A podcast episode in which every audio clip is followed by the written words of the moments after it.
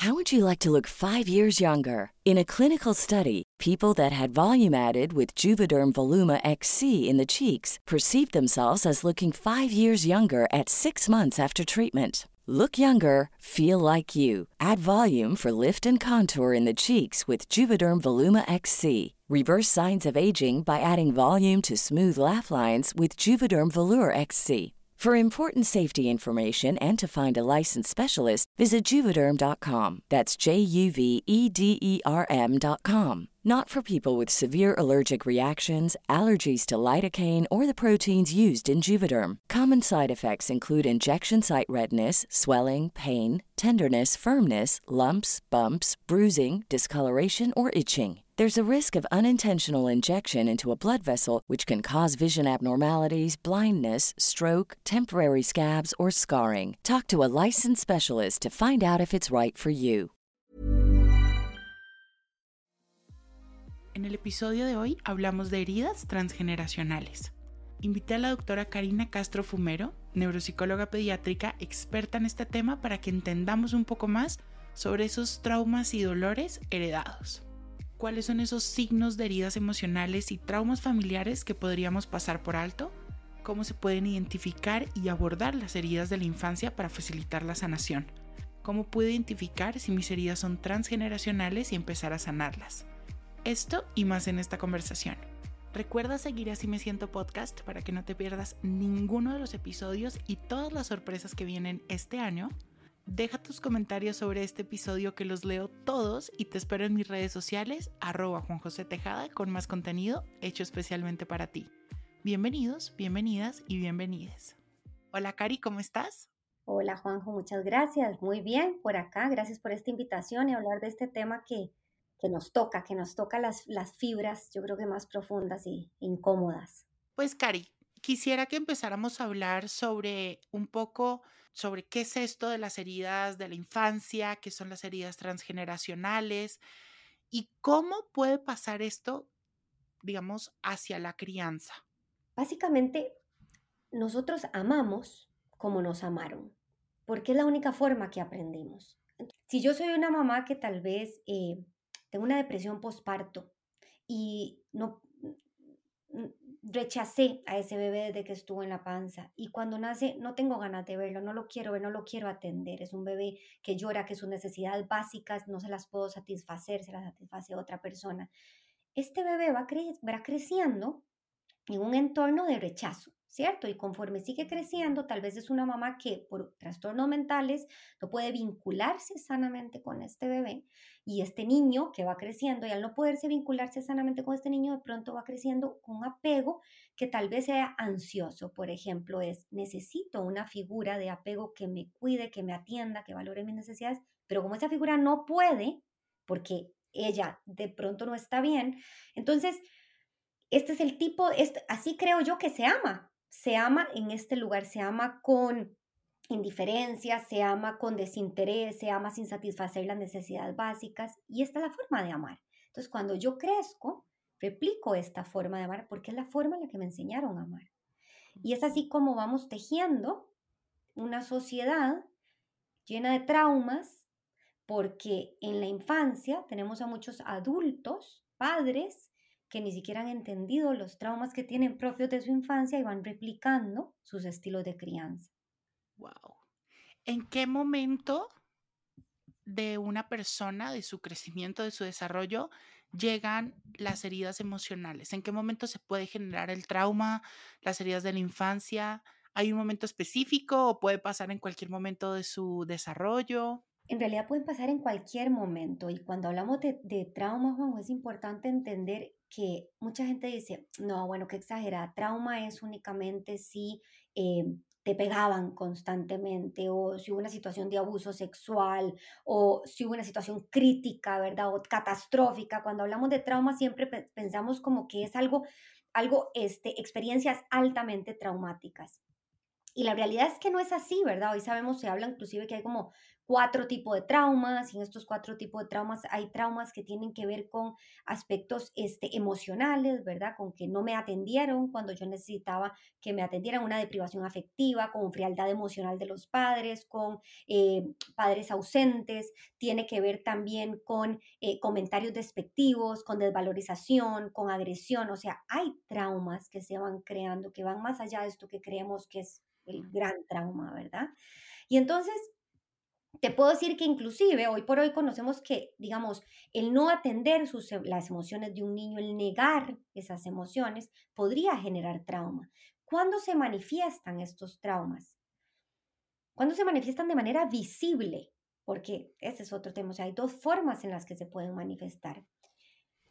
Conforme nosotros vamos viviendo estas experiencias, las vamos guardando en una zona de nuestro cerebro que se llama el hipocampo, que es la zona de la memoria y va teniendo como aferencias a la amígdala, que es la amígdala, la zona emocional. Entonces yo voy guardando en mi memoria momentos que emocionalmente fueron dolorosos para mí.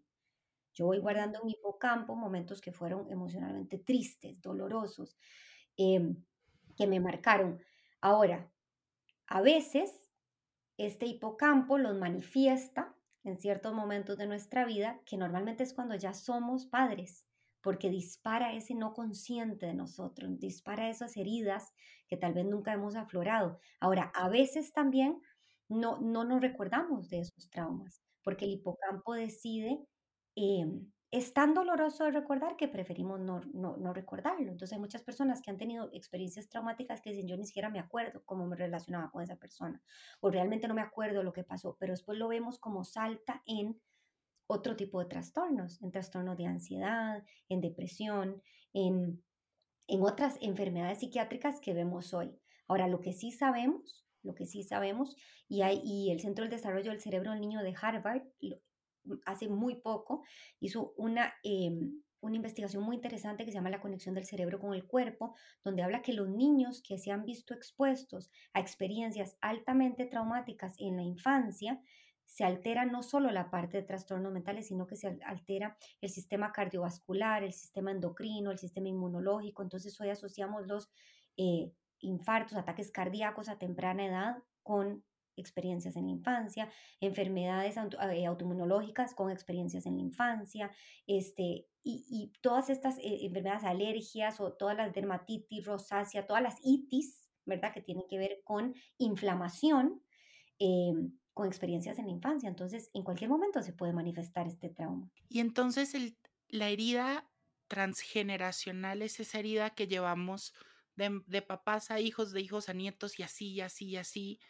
¿cierto? Pues efectivamente, o sea, nosotros, yo, digamos, yo, yo como madre amo como me amaron y entonces voy marcando también a mis hijos, ¿verdad? Los voy marcando de cierta forma. Si yo no sano cosas de mi infancia ahora, hay, hay padres que de una u otra forma han eh, buscado ayuda o de una u otra forma se han dado cuenta que los niños disparan situaciones que son altamente eh, complejas para ellos y dicen, no, aquí algo no está bien, ¿verdad? Y, buscan una forma diferente de sanar y hacen todo lo opuesto y todo lo opuesto tal vez no sea tampoco la solución. Y entonces es muy fácil ver hoy, digamos, cuando, cuando argumentan que una nalgada a tiempo corrige o que, eh, o que pegar es disciplinar o que ignorar ignorar esas malas conductas porque nos está manipulando un niño de tres años. Ahí cuando ves hay heridas de la infancia, porque a, ellos los educaron así. Y así seguimos educando y crecemos que la agresión, que la violencia, que ignorar, que, son, que esas son formas de disciplinar y lo hacemos con amor, lo hacemos con la mejor intención, porque nadie quiere algo malo para los padres. Eh, para los hijos, o sea, los padres nunca quieren nada malo para sus hijos y con la mejor intención repiten formas de disciplinar y entonces ahí van haciendo una herida en sus hijos. Y entonces sus hijos crecen y replican esa forma de disciplinar porque también quieren lo mejor para sus hijos y van haciendo tragedia. Entonces, ahí vamos, digamos, haciendo. Claro, y se vuelve como una bola de nieve que va creciendo y va creciendo y va creciendo. Exacto. Hay que ser sumamente valiente y hay que tomar una clara conciencia de eh, el daño que me hicieron y lo que estoy viviendo para hacer algo diferente con mis hijos. Ahorita que hablabas del trauma digamos, y, todo este tema que es el trauma generacional, ¿no? Que es ese trauma que llevamos, ahorita como decíamos, de papás a hijos, hijos a nietos y así, y así, y así. A mí, para mí, en mi historia, Cari, te cuento, entender que muchas de las heridas que de pronto yo venía cargando no necesariamente eran mías, me liberó un poco de esta culpa que yo sentía, ¿no? Porque cuando tú te vuelves valiente y te haces cargo de, tu herida, también afuera te recriminan y te dicen, haz que tú fuiste el culpable de generar esa herida, ¿no? Claro. Es muy duro porque, no sé, por ejemplo, conmigo yo tengo una herida muy fuerte con mi cuerpo, por ejemplo. Y claro, afuera muchas veces, eh, sobre todo ciertas personas, me dieron mucho esa bolita y me pasaron esa bolita de la culpa. Es que tú fuiste el culpable de que esto fuera así, tú fuiste el culpable de que pasaran X o Y situaciones. Y, y entonces yo decía, claro, entonces yo soy el culpable y soy el culpable. Y después con el tiempo, con mucha terapia, el darme cuenta de, de pronto, esos comentarios, esas situaciones que yo viví, que me detonaron el trauma, son situaciones que incluso venían también aprendidas o venían desde traumas generacionales, por ejemplo, o heridas de mi abuela. Somos entes sociales, o sea, yo quiero pertenecer, quiero ser parte, y la familia es donde yo pertenezco y soy parte. Mm, es tu tribu. es mi tribu. En el momento en que yo me doy cuenta que, que no soy culpable de esto, de alguna forma me alejo de mi tribu y eso duele. Y otra de las cosas que duelen también es darme cuenta que de niño yo estuve, o sea, mi cerebro estuvo como, como con una grabadora en play, vamos a ponerlo así. Yo puse mi cerebro en play, estuve escuchando todo lo que me decían, cómo me trataban, cómo me veían. Y en un momento determinado en la vida ya dejo de grabar porque ya se queda todo eso en mi precuña, en mi hipocampo, en ciertas zonas del cerebro. Y ya cuando yo empiezo en la adolescencia y cuando ya empiezo a consolidar quién soy, qué quiero, para dónde voy, ahí empieza a salir esto tanto que grabé. Y entonces yo no tuve la culpa de que mi grabadora estuviera en play. Yo no tuve la culpa de estar absorbiendo esto. Yo no, yo, cuando empiezo a entender que yo no tuve la culpa y que yo nada más estaba absorbiendo todo lo que me decían y todo lo que entendía que era lo normal, o sea, que era normal que hablaran así el cuerpo, que era normal que me dijeran tal cosas, que era verdad que era normal un montón de cosas. Entonces, y cuando me saco esa culpa, entonces tristemente dejo de ver a esas figuras que me amaron, que me cuidaron, que me atendieron, las dejo de ver desde un lugar tan amoroso, sino sos un culpable. Y eso duele también. O sea, empiezo a encontrar que otras personas son culpables, que yo ya me tengo que alejar un poco de eso y que claramente tengo que ir cambiando esa mentalidad que tengo para cómo yo voy a ver el resto del mundo, de la vida, ¿verdad? igual siento que es ponerte como esta visión de, ok, si yo no soy el culpable, hay otra persona que tiene como responsabilidad en esto, pero ojo, creo que es una, unos lentes también con mucho amor y con mucha compasión, o sea, no es que vas a llegar y, ah, tú eres el culpable de todo lo que... No, no, porque también posiblemente detrás de esa persona hubo otras y otras y otras personas que transmitieron y transmitieron esto. Sí, pero tenés que tener mucha sabiduría y una gran capacidad de compasión para verlo como lo estás viendo. Porque la gran mayoría, cuando se dan cuenta que no soy culpable y que hay otro responsable, una de las primeras reacciones es el enojo y la ira. ¿Por qué fuiste, me hiciste esto? Y entonces muchas veces se rompen vínculos. Me explico, y, y, eso duele también. Entonces. Que ojo, yo pasé por, o sea, yo he pasado por ahí, sigo, sigo en esa etapa y creo que es lo normal, por lo que tú decías, porque en cierta forma, pues el enojo, la ira, viene con mensajes muy claros y, y, hay que atenderlos, ¿no? Entonces, yo sigo ahí, sigo ahí, es normal pasar por esa fase. Espero que en algún momento ya pueda verlo por completo desde la compasión y, y estoy seguro que me va a ayudar mucho a sanar. Yo creo que una de las formas que nos puede llevar la compasión es entender también que, que, que lo pasado ya pasó y que no hay nada que yo pueda hacer y que yo no, tengo control de eso que pasó y de lo que la otra gente hace, pero yo sí tengo el control de cambiar hoy mis pensamientos, de cambiar hoy mi dirección. Entonces ahí es donde yo asumo un control desentendiéndome de lo que esa otra persona, digamos, tal vez hizo en mí o está viviendo también. O sea, es tener compasión conmigo mismo más allá que con, que con las otras personas, pero cuesta mucho. Y cuando, y cuando sos padre, va más allá de eso, porque implica entender que no soy culpable, entender que hay otro responsable, pero ese otro es el abuelo o la abuela de mis hijos. Y yo quiero, tal vez, que tengan un vínculo, porque dentro de esta relación que tal vez no sea muy funcional, que tal vez no sea muy sana, es el abuelo y tal vez lo quiere ver y tal, me explico, entonces se mantiene cierto tipo de vínculo y yo tengo que sanar y constantemente tengo distintos disparadores, tanto de mis hijos como de mis papás cuando están diciendo cosas. Y ahí sigo activando esa herida en mí. Entonces implica un gran trabajo, un gran trabajo de, de reconocimiento, de, de, de sanación de todos los días, todos los días, ¿verdad? y después viene la culpa cuando uno es papá, que viene esa gran culpa, lo estaré haciendo bien, a dónde me habré equivocado, no soy lo suficientemente bueno, siempre hay alguien mejor, que eso es, eso es otra parte ya cuando, cuando uno es padre, ¿verdad? Yo creo que la culpa es algo que nos acompaña desde el minuto uno en que nos dan a ese bebé. Y entonces ahí el trauma se vuelve mucho más complejo de manejar si no lo hemos sanado antes. Mm.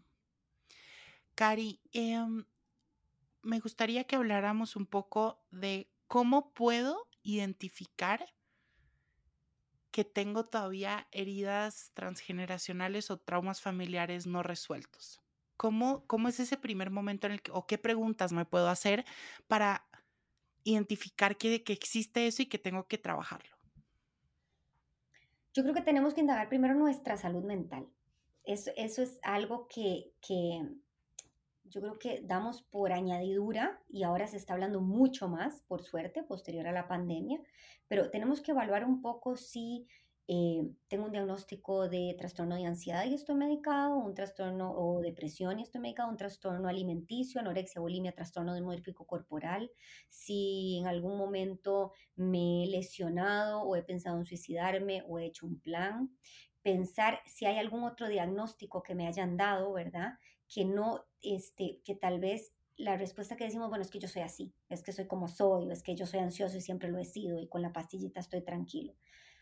No estoy invalidando el tratamiento farmacológico, creo que es absolutamente necesario si yo ya tengo un diagnóstico, sin embargo, si yo no logro identificar cuál fue la herida o cuál fue la causa o el trauma que me llevó a desarrollar esto, es muy difícil sanar porque la medicación de una u otra forma mi cuerpo y mi cerebro se van volviendo eh, resilientes a esto, o sea, se van adaptando a ese tipo de dosis y vamos a ir buscando más y por algún lado siempre salta la liebre, ¿verdad? Si no es por un lado es por otro. Entonces, identificar, yo he tenido, por ejemplo, tengo pacientes que han tenido este trastornos de, de, ansiedad, ataques de pánico específicamente, y en su momento, bueno, le dan el diagnóstico, le dan el tratamiento farmacológico y de pronto pasan ocho meses, está bien, y, y es recurrente, ¿verdad? Y vuelve a tener eh, algunos síntomas o, dispara por otro lado, ya no le están dando ataques de pánico, pero ahora siente una sensación de apatía y zozobro en su vida y no hay nada que le interese. Y entonces, ¿por qué, verdad? ¿Por qué siempre estoy autosaboteándome? ¿Por qué no estoy encontrando eso? Y cuando empieza a trabajar en terapia se da cuenta que efectivamente hay heridas en su infancia, ¿verdad? De padres que tal vez él nunca fue suficiente o padres que tal vez le exigían demasiado o tal vez que utilizaban palabras y etiquetas muy fuertes como no servís para nada o eso nunca lo vas a poder lograr. Y cuando nos damos cuenta de que en la infancia se fue gestando como una, se fue calentando, ¿verdad? Este caldo y, en la, y hasta los 35 años explotó en un, ataque de pánico, entonces nos damos cuenta que yendo para atrás hay una causa y en su mayoría siempre están en la infancia. Entonces, el primer paso para identificar si tengo o no traumas en familiares o heridas transgeneracionales es revisitar mi historia.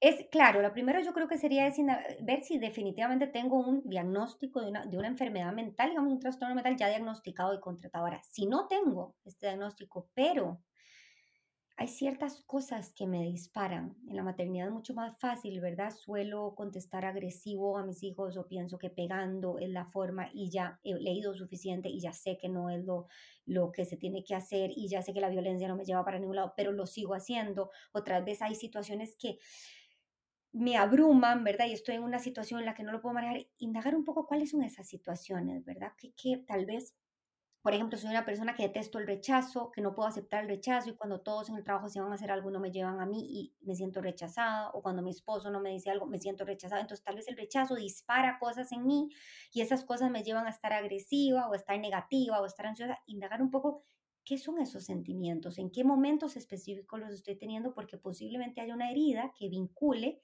a por qué en todos estos momentos siento ese, rechazo. Yo como miembro de un sistema familiar, por ejemplo, estoy seguro que en mi caso, el que se ha dado cuenta que hay heridas eh, familiares o eh, generacionales, soy yo. Estoy seguro. Mis papás creo que ni se les ha pasado por la cabeza.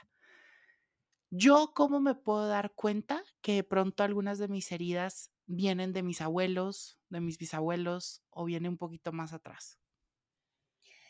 creo que es muy difícil que vos te des cuenta, o sea, tenés que estar como, tenés que estar constantemente en autoanálisis, en autoevaluación, ¿verdad? De vos, tus conductas y en observación en vivo de estas personas y tal vez alguna de ellas ya no estén, ¿verdad? Entonces, creo que es un poco difícil. Lo que sí, lo que sí es más fácil de identificar es que de todo lo que vos puedas recordar en tu infancia, que te genere dolor, que se lo cuestiones a tus papás y tus papás lo justifiquen, si ellos lo justifican es porque a ellos también se los hicieron. Y ahí estás hablando de una primera generación que pasó.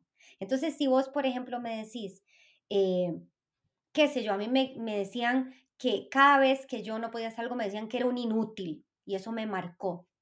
Y me marcó y hoy por hoy hay muchas cosas donde mi voz interna me dice constantemente que soy un inútil. Y vos te sentás con tus papás y le decís, ¿por qué me decías que era un inútil tantas veces? Y decían, bueno, es que vos te equivocabas haciendo tal y tal, y es que eras muy inútil para eso, o eras muy torpe para eso, y de pronto te vas a dar cuenta que, el, que el, el lenguaje interno que ellos también tienen es decirse a sí mismo así, ¿verdad? O, o...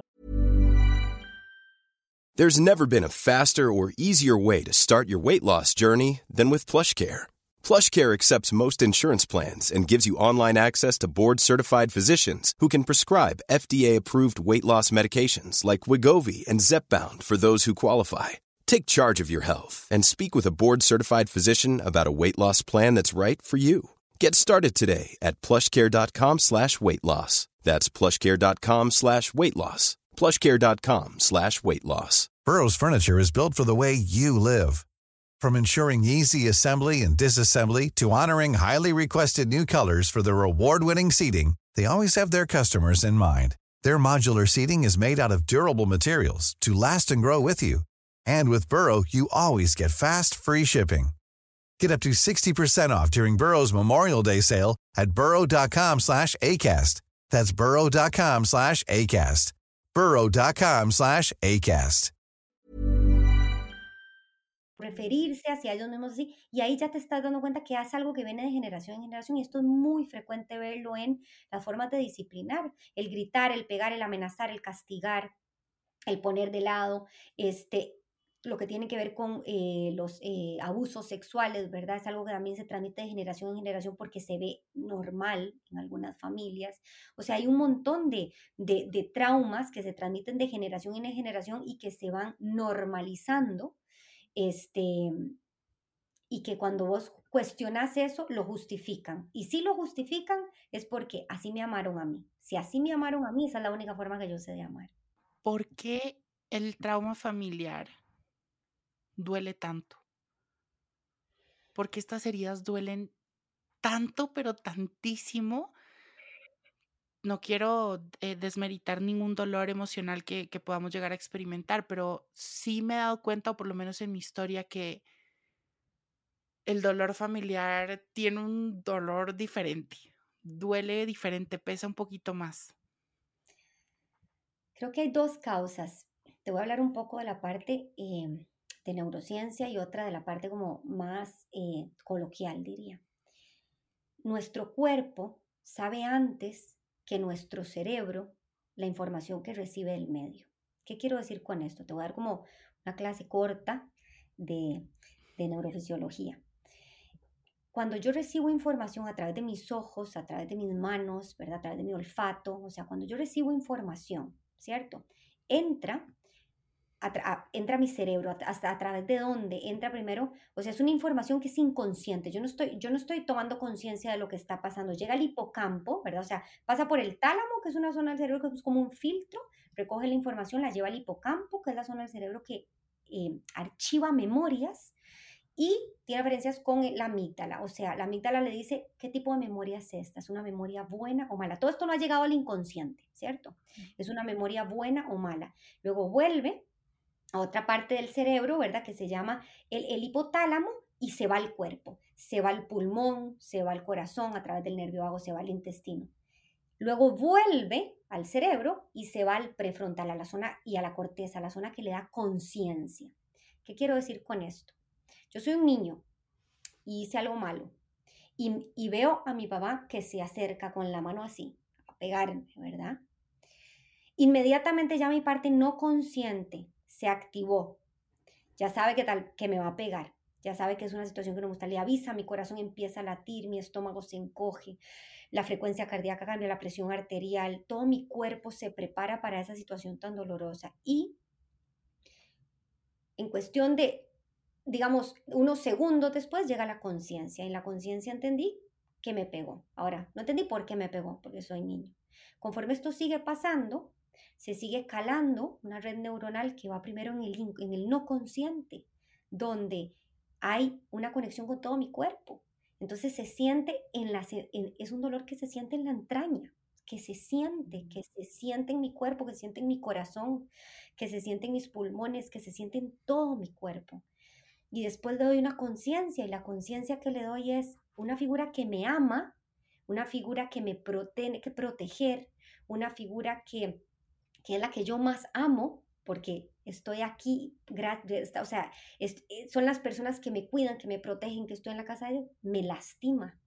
Mm. Y entonces cuando le pongo conciencia a eso tan feo que sentí en todo mi cuerpo, duele más y conforme pasan los años y le voy poniendo más conciencia, va doliendo más porque ese entretejido neuronal que te digo que está en el no consciente se activa siempre ante situaciones amenazantes. Ya no es que me tenga que pegar, ya es una mirada, un comentario, un escuchar que a otra persona lo lastimaron, una situación de violencia, cualquier otra cosa va a activar mi cuerpo y este no consciente y después va a llegar a mi conciencia y voy a entender que la figura que me tenía que amar y proteger fue la que más me dañó.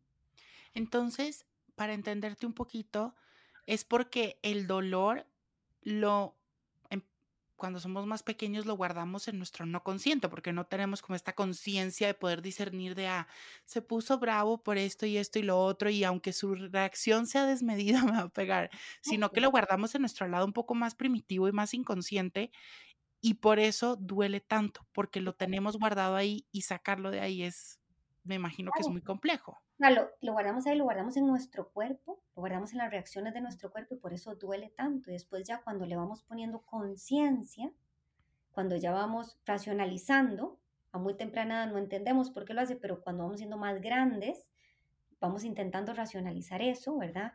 Esto que hablábamos de la compasión pobre, lo hacía porque así entendió él, fue la única forma que tenía para hacerlo, este, no me quería lastimar. Cuando le vamos poniendo un poco de razonamiento, igual no, no, no, no tiene lógica lo que yo siento en mi cuerpo por este enojo y esta frustración y esta tristeza y lo que estoy tratando de racionalizar, no, no, no van, no, no, no tienen lógica. De acuerdo. Entonces, al no tener lógica es cuando se siente en la entraña, o sea, se siente en lo más profundo de nuestro ser. Tema tan complejo, Cari. Em, ¿Por qué es importante sanar para criar?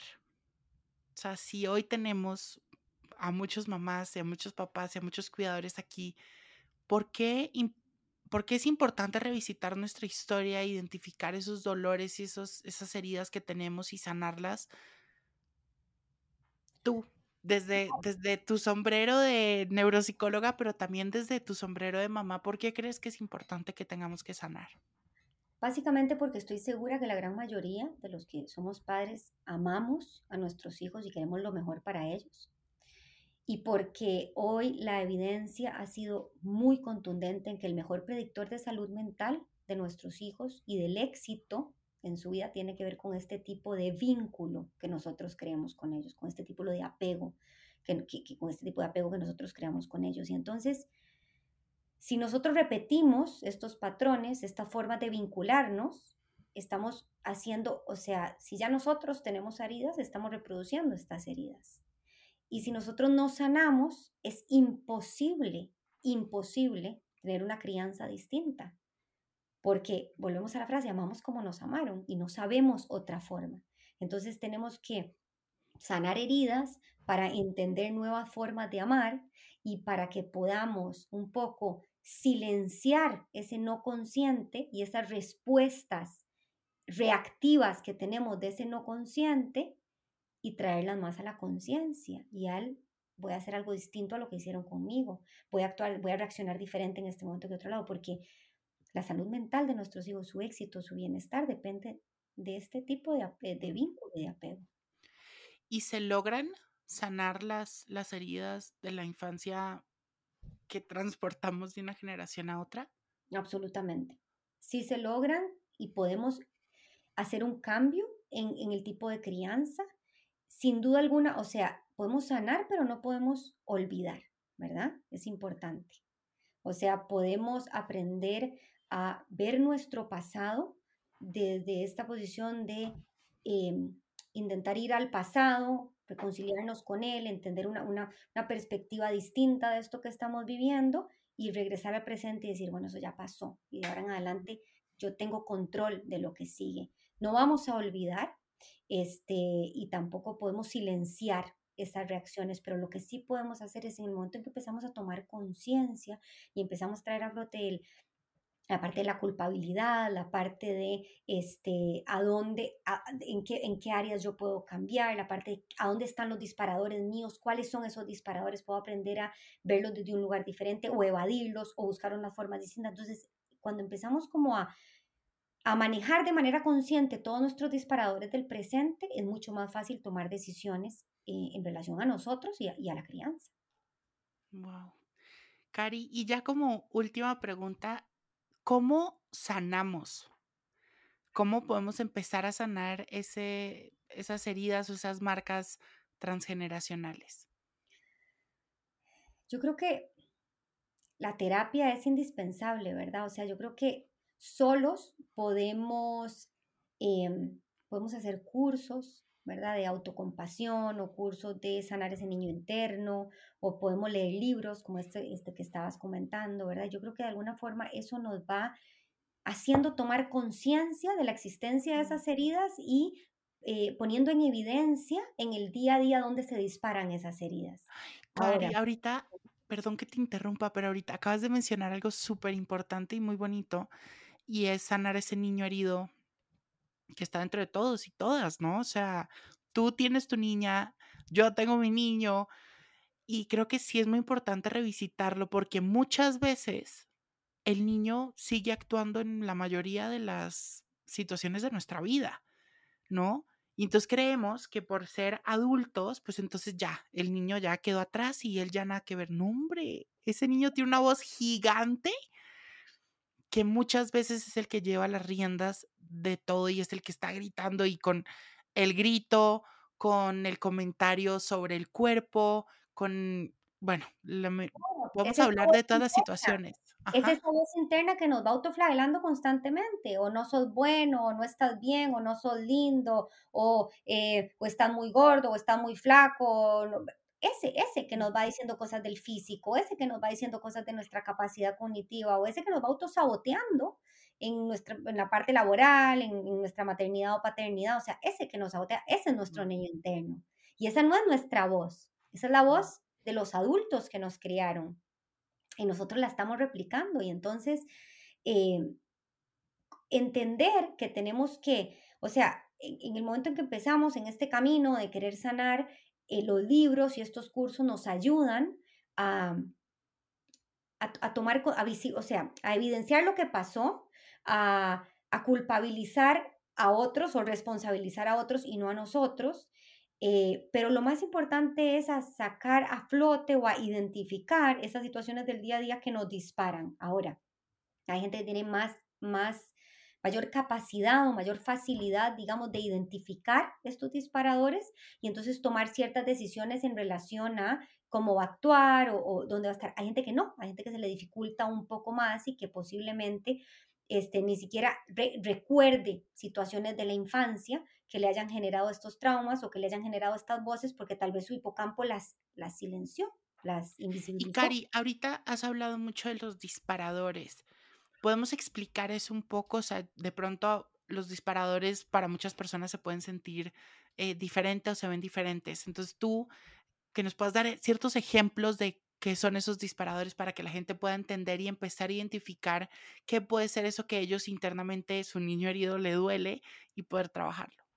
Bien, hay, podemos ver disparadores en la crianza, por ejemplo, podrían ser em, un berrinche, mi hijo tirado en el piso que empieza a gritar y que no hay nada que lo tranquilice y yo siento que eh, está contra mí. Por ejemplo, eh, hace poco estuve escuchando un, podcast maravilloso de una mamá que decía que em, su hija, ¿verdad? Estaba tirada haciendo un berrinche y que ella trataba de calmarla, ¿verdad? Y no podía. Entonces la persona le preguntaba, bueno, ¿y qué sentías, ¿verdad? Con este berrinche. Entonces ella decía, no, bueno, yo sentía que quería que dejara de hacer el berrinche. Entonces le preguntan, no, ¿qué sentías? No, ¿qué querías? ¿Qué sentías? Entonces ella dice, siento impotencia. ¿Y por qué impotencia? Porque no la puedo calmar. ¿Y a dónde podría ser el primer momento en que sentiste impotencia? Entonces decía, bueno, cuando yo era niña, mi mamá estaba deprimida y yo hacía todo lo posible para que no estuviera deprimida y nunca dejó de estar deprimida. Y yo me sentía impotente, o sea, a pesar de que yo le bailaba, la abrazaba, trataba de hacer todo perfecto en mi día a día para que ella estuviera bien, no estaba. Entonces, hay un disparador que tiene que ver con esa frustración a cambiarle la emoción al otro, ¿cierto? Entonces, un disparador para la mamá era cuando ella no podía cambiar la emoción de su niña que estaba teniendo un berrinche, que es algo propio y normal para su edad. Un disparador para otros padres puede ser cuando mi hijo me dice, sos un idiota, sos una estúpida, y me empieza a decir palabras que tal vez para mí son irrespetuosas y está atentando contra mi autoridad. ¿Verdad? Otro disparador puede ser cuando mi hijo adolescente va y se cierra en el cuarto y me dice, que, no quiere saber nada conmigo, que quiere ir a ver a sus amigos, porque es algo propio de la adolescencia y yo lo asumo personal. La adolescencia es un momento crítico que tenemos muchos disparadores porque nos sentimos rechazados, nos sentimos que hemos venido haciendo todo bien y llegamos a la adolescencia. Claro, y entonces ahí no es que tu hijo no quiera estar contigo, sino revisita el rechazo que significa para ti.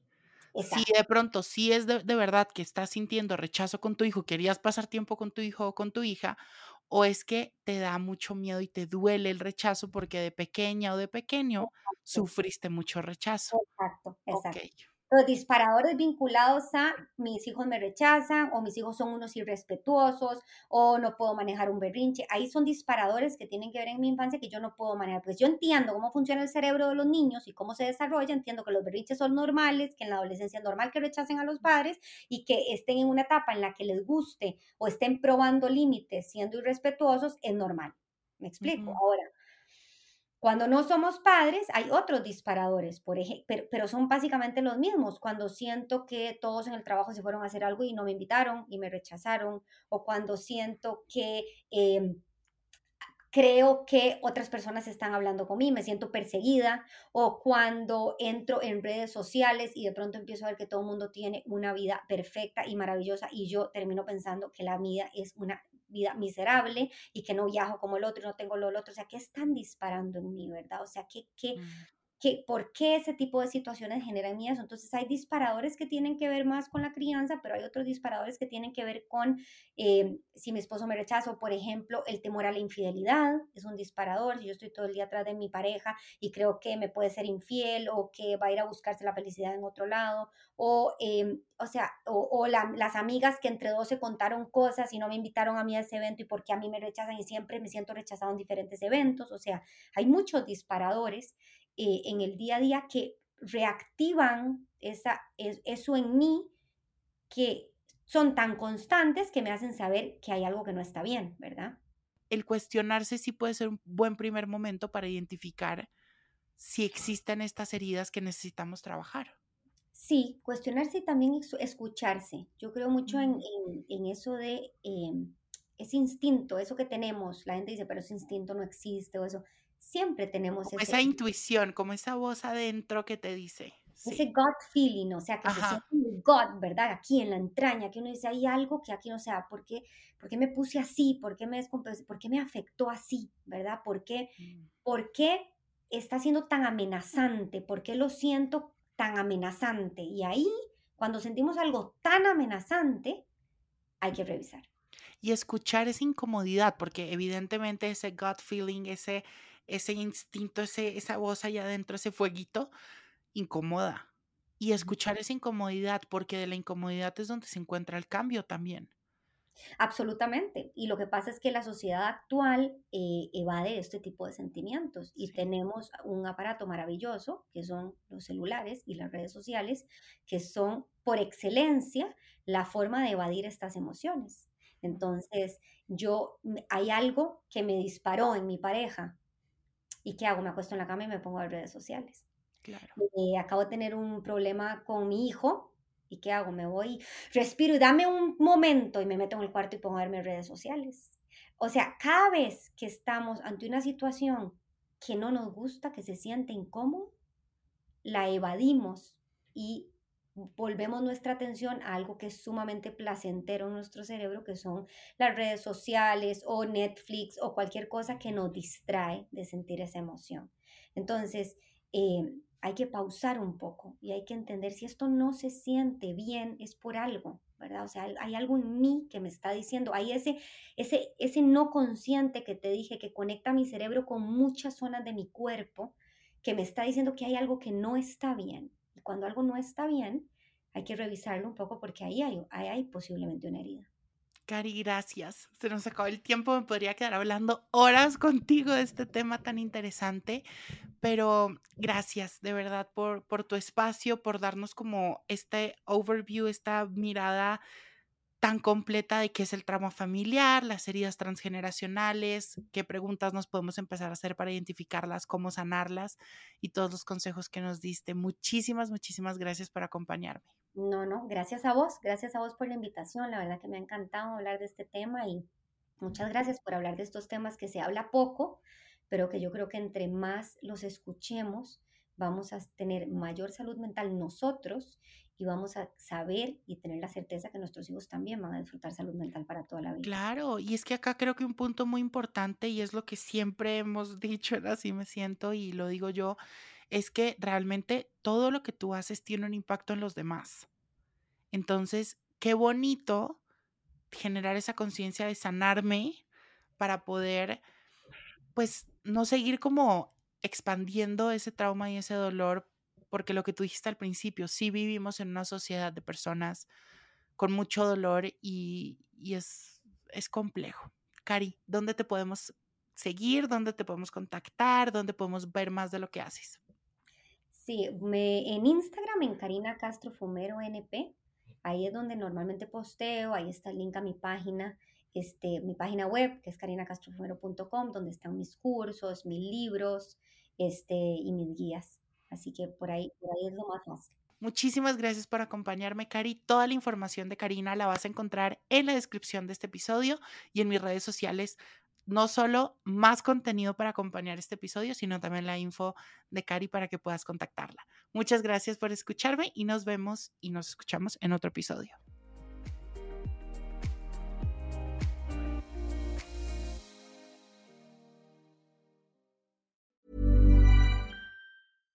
Flexibility is great. That's why there's yoga. Flexibility for your insurance coverage is great too. That's why there's United Healthcare Insurance Plans. Underwritten by Golden Rule Insurance Company, United Healthcare Insurance Plans offer flexible, budget friendly coverage for medical, vision, dental, and more. One of these plans may be right for you if you're, say, between jobs, coming off your parents' plan, turning a side hustle into a full hustle, or even missed open enrollment. Want more flexibility? Find out more about United Healthcare Insurance Plans at uh1.com.